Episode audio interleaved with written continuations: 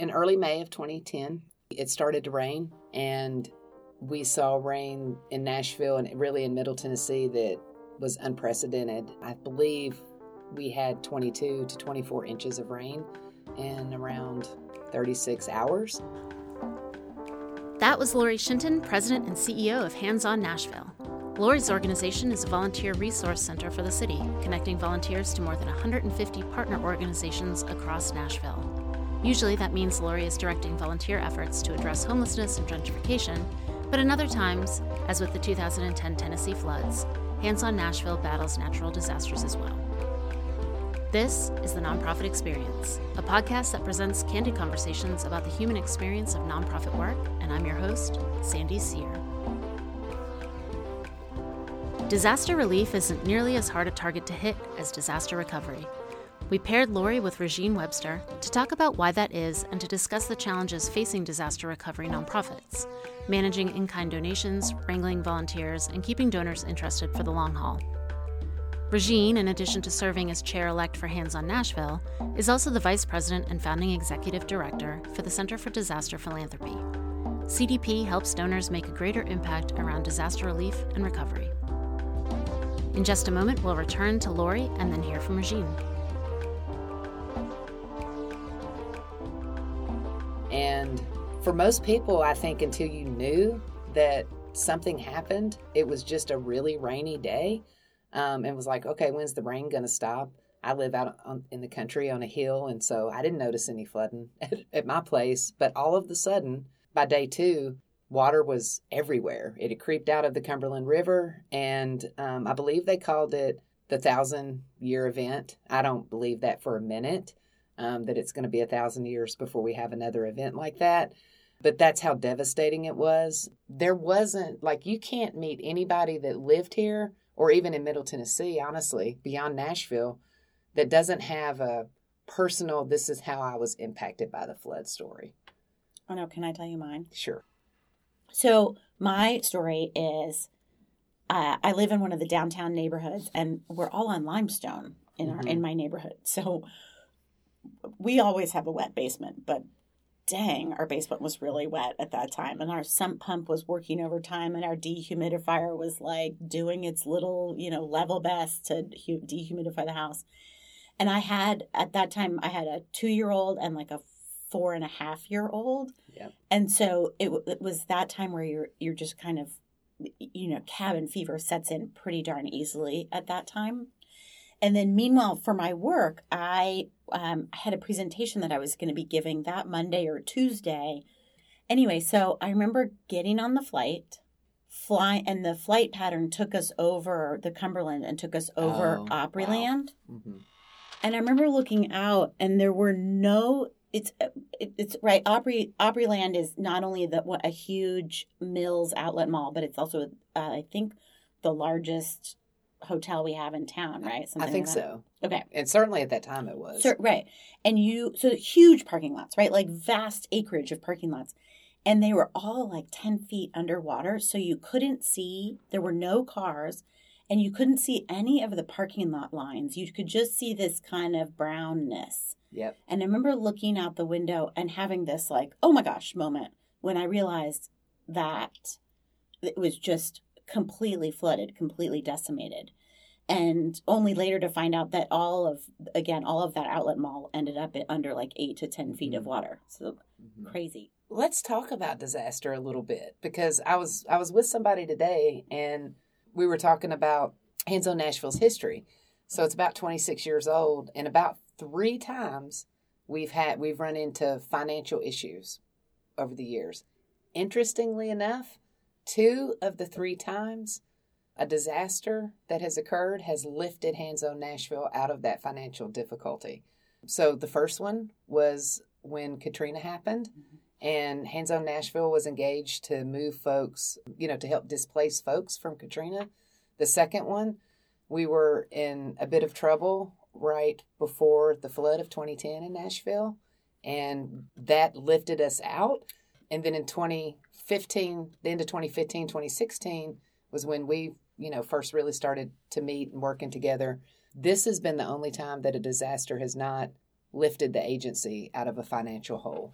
Yeah, that's so interesting because uh, in in a way my understanding of the 2010 flooding and its relationship with Hands on Nashville is that it not only lifted the organization out of the hole, but it also set itself up on in, in a bit of a precarious position. And that precarious position is something that I've in my role seen happen before because what happens is organizations like HON that are really vital, important social service kind of infrastructure, health and human service agency for a community community in times of disaster they they get called to do more and they have to do more because not doing more is in many respects not an option and funding comes in initially to support that more and that expansion of services i mean I, it would be so interesting lori if we had the numbers of how many volunteers were going out in kind of the six months following the flooding um,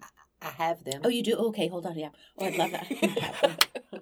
um, but but but what happens, and again, what I've seen in the past is that is that organizations don't have some natural way to shrink back down to I don't know if status quo is the right way to talk about it, but you know, situation as usual. And and I think that I, I saw that in my role as a board member happen with Hands on Nashville that you know, programs had expanded, staff had expanded, and the funding was just not there to right. to meet that. That that was the like I would call that the single failure of Hands on Nashville after the the response to the flood was that we didn't scale back. And I think for anybody that any organization that works in the disaster field that's called to expand really quickly, being able to have a way to come back to whatever normal is is really important, or you do end up in trouble. Between the flood, which was May 3rd, and December of that year, we had 22,000 individuals donate more than 91,000 hours to flood recovery. That's nearly 11 years of time. That's amazing. It's a, right. It's a lot of people and a lot of time that converges really quickly in a unique way around a disaster than any other yeah. like event or thing that happens in day-to-day life because that's obviously we this is what we might do in a year now you mm, know that's unbelievable yeah instead of you know what's so interesting though too is that in the world that that i work in which really as i don't i, I physically work in nashville but my work doesn't really touch Nashville. Right. But when people in the domestic disaster response space talk about the Nashville flood recovery, they they consider it a successful recovery because all of the nonprofit organizations that came into town and all the nonprofit organizations that were already in town and then all the you know all the citizens all the volunteers worked together to make it so and everything from the Association of Floodplain Managers helping lead and manage the conversations around the buyouts to what all of the large household name nonprofits as well as what Hands on Nashville did. It's it really is considered a success. So it's uh, another interesting thing is that right now the Center for Disaster Philanthropy has a number of funds, right? So we have then been a grant maker to to organizations that are working on the response and recovery for hurricanes Harvey, Irma, Maria, Michael, Florence, and the California wildfires and several other disasters. And I was just reading a couple of reports today that were like grant reports that came in today around Hurricane Harvey. So Hurricane Harvey was August of 2017. So what is that? Is that, is that almost it's two years. Almost two years. Yeah. And report after report that I'm seeing is talking about how they're having a hard time sourcing volunteers to do what still needs to be done in terms of recruiting or sourcing. You, you mean recruiting? They're having a hard time getting volunteers yes, to show up. To differentiate. No, no, it's fine. I, I, was confused. Yeah, they don't have vol. They need them and they can't find them. Oh. And there's still considerable housing muck and gut that needs to be done and housing rebuild that can absolutely be done with volunteer volunteer support, but they can't find the volunteers.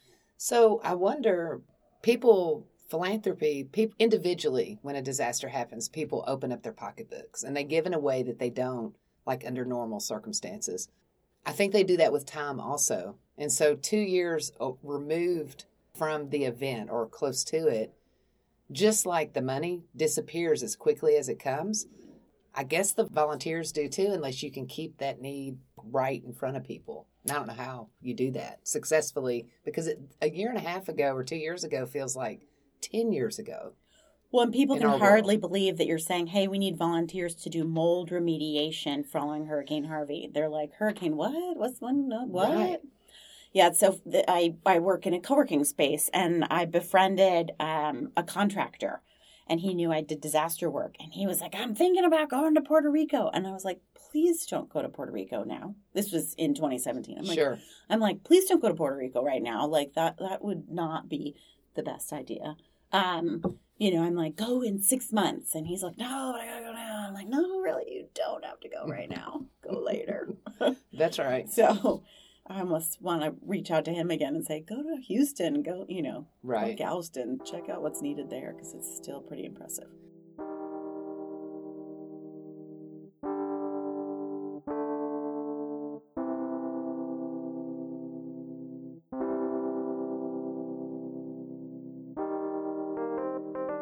Okay, here's one. I have a little soapbox. It's not a little soapbox. I have a soapbox about in kind donations. Yeah.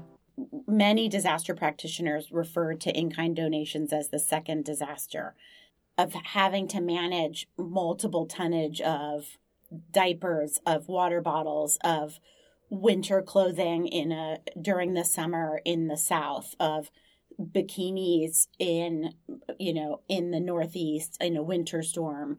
And and it really becomes such a very negatively detracts from communities and NGOs, nonprofit organizations' ability to take care of the work that needs to be done, and means that people spend hours upon hours of sorting and, and sifting through people's donated goods.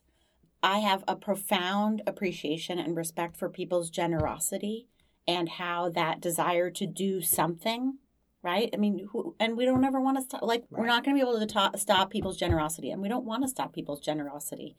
Um, but we talk a lot in our work about, you know, cash is king and giving only in kind donations when they're very specifically requested by an individual family or by an individual organization. What's Hands on Nashville's experience in navigating in kind donations? And and I don't rem- I don't know that I remember a, lot of talk about in kind donations after our floods. So we in Nashville at that time we had a we had a relationship and still do with the city to to very specifically mobilize volunteers. Another organization called the Community Resource Center in, are in agreement or were at the time. Um, I, think they still are to collect donations. So the reason it doesn't come up for you is because probably because Hands on Nashville Didn't do didn't really do that Okay. other than recruiting volunteers that the community resource center needed. So I think part of what I have been researching about the flood is that and and the nonprofits response here is that we at the time were one of the few cities that had those types of agreements with various partners or nonprofits that could mobilize in a very specific way, which I think was very beneficial. But to your point, so what we do generally with in-kinds, we only we ask so we partner with about 150 nonprofit partners that post volunteer opportunities and one of the times of giving for people is during christmas or you know during the holiday season and so we run an end of the year holiday guide that specifically talks about organizations that are requesting very specific list of things in kind donations for families that are serving or things like that. So that's really the only way that we deal with Hmm. um, in kind donations. But leaning on my former experience with nonprofits, I would concur with your statement 1000%. Even in when we're very specific Yeah. and say we need ABC, invariably you get the entire alphabet and the used alphabet that literally you then have to figure out what how do we honor the Right. gift How do we honor the gift? Exactly. and what what can we do with it it's it's not easy in-kind donations are hard Yeah. Yeah. I will say on a on a productive, let me offer some sage advice. Um, the Center for International Disaster Information, CIDI.gov, was is an organization that was created to provide thoughtful advice about in-kind donations. And one of the most amazing things that they've done is they worked with the Ad Council to put together a PSA Mm-hmm. that shows how how truly every dollar counts and how every dollar can be turned into water, food, clothing, shelter, um, medical care, um, new business development. And so it really, in just this very profound way, dem- articulates why cash is truly the best donation. Yep. uh, Everybody needs to go there Right. and read that. One of the things the Center for Disaster Philanthropy does is we, we either conduct or we commission research. And we work every year with Candid, which is the organization that used to be Foundation Center. Mm-hmm. And they track, they have one data set that's of the thousand largest uh, philanthropies, so foundations and charitable giving organizations over the year. And we knew we know that over 40%, if not upwards of uh, almost close to 49%, disaster giving it happens within that sort of first 60 days, what people typically refer to in quotations as relief, Mm-hmm. and that anything readiness or preparedness oriented is you know way way down the chain in the in like fewer than 10% and I, that holds true for individuals as well we with candid as well as lilly family school of philanthropy at indiana university we just conducted a, um, a household survey with them that showed that in 2017 and 2018 about 30% of households in america gave $80 a, a year to disasters. And if you extrapolate that, that means that individuals gave somewhere in the neighborhood of 10 billion with a B. Wow. I know, right? It's kind of crazy. It billion is. with a B over those two years. Mm-hmm. And only 3% of those households did a repeat gift in 2018 to an event that happened in 2017. Does that make sense? I just said that. Makes total sense. Okay. So, um, and when we looked at the motivations, or when the survey looked at the motivations, it's the two highest motivations are number one, the magnitude of the disaster and the number of people affected. So, for Hurricane Irma, when you're talking about 6 million people evacuating out of Florida, people are, you know, just hardwired to respond to that. And then number two, a connection with place. So, if, for instance, you had you know, a second home, uh, you know, in Texas, or Mhm. your aunt or uncle was from Puerto Rico, then then that's the second motivation.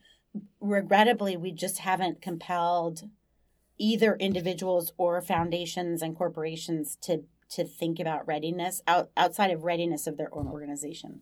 And I really I I mean we work hard at that telling that story and you know certainly I won't say the word climate change here but but you know when you look at You just did. Oh, when you look at watershed and when you look at coastal land, I mean, there like how many? When you look Right. at average rainfall, uh, ha, you know, how many more reasons and points of evidence do we need to show that, you know, that that disasters are on the rise? They're affecting more people. They're costing more dollars in in terms of, you know, human assets and and infrastructure like highways and bridges and whatnot um, to think about preparedness and I, I just i don't know how many more points of evidence people we all need It's really interesting. I think it I think it goes beyond disaster preparedness because also prevention efforts around anything are mostly unfunded and mm-hmm. harder. You know, I worked at another organization and we dealt with domestic violence and we began to develop a prevention program to engage men to help change the culture that allows violence to exist. And it's hard to get people to wrap around prevention mm-hmm. in any sense of the word because I don't know if we're hardwired just to respond after the fact or what, but it's it's systemic. I mean, it's everywhere. and i would imagine that the data exists for domestic violence as they do for disaster right there's depending upon who's you know depending upon if it's a you know high development country or a low development country it it ranges anywhere from you know the whole ounce of prevention is worth a pound of cure Right. well the ratio is anywhere from a one to seven ratio of a dollar in preparedness save seven dollars in response to all the way to like one to eighteen. So uh, dollars. So the data, you know, the evidence again, we don't need more evidence or data to show that preparedness counts. You know, um, Points of Light has done some research and they state that for every dollar invested in volunteerism, there's a six dollar return. It's almost the same, Same ratio. thing. That's kind of cool. Yeah.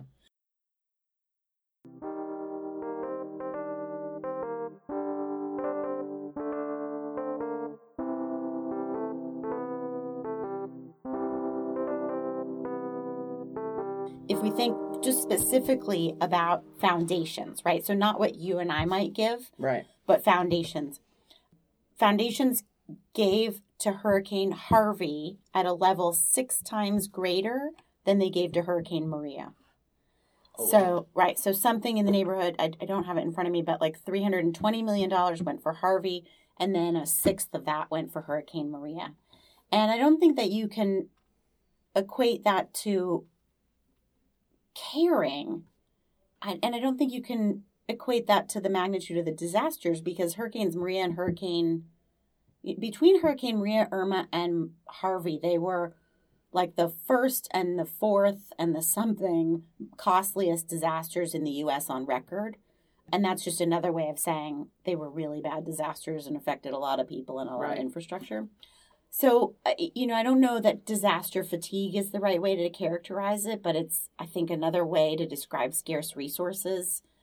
And I think, again, as we talked about volunteerism, it's just hard to get volunteers to to to be disaster focused two years after a particular event. I, w- I I wish just- that was wrong. I just, you know, just hearing that, I would, I think disaster fatigue is the right word for it.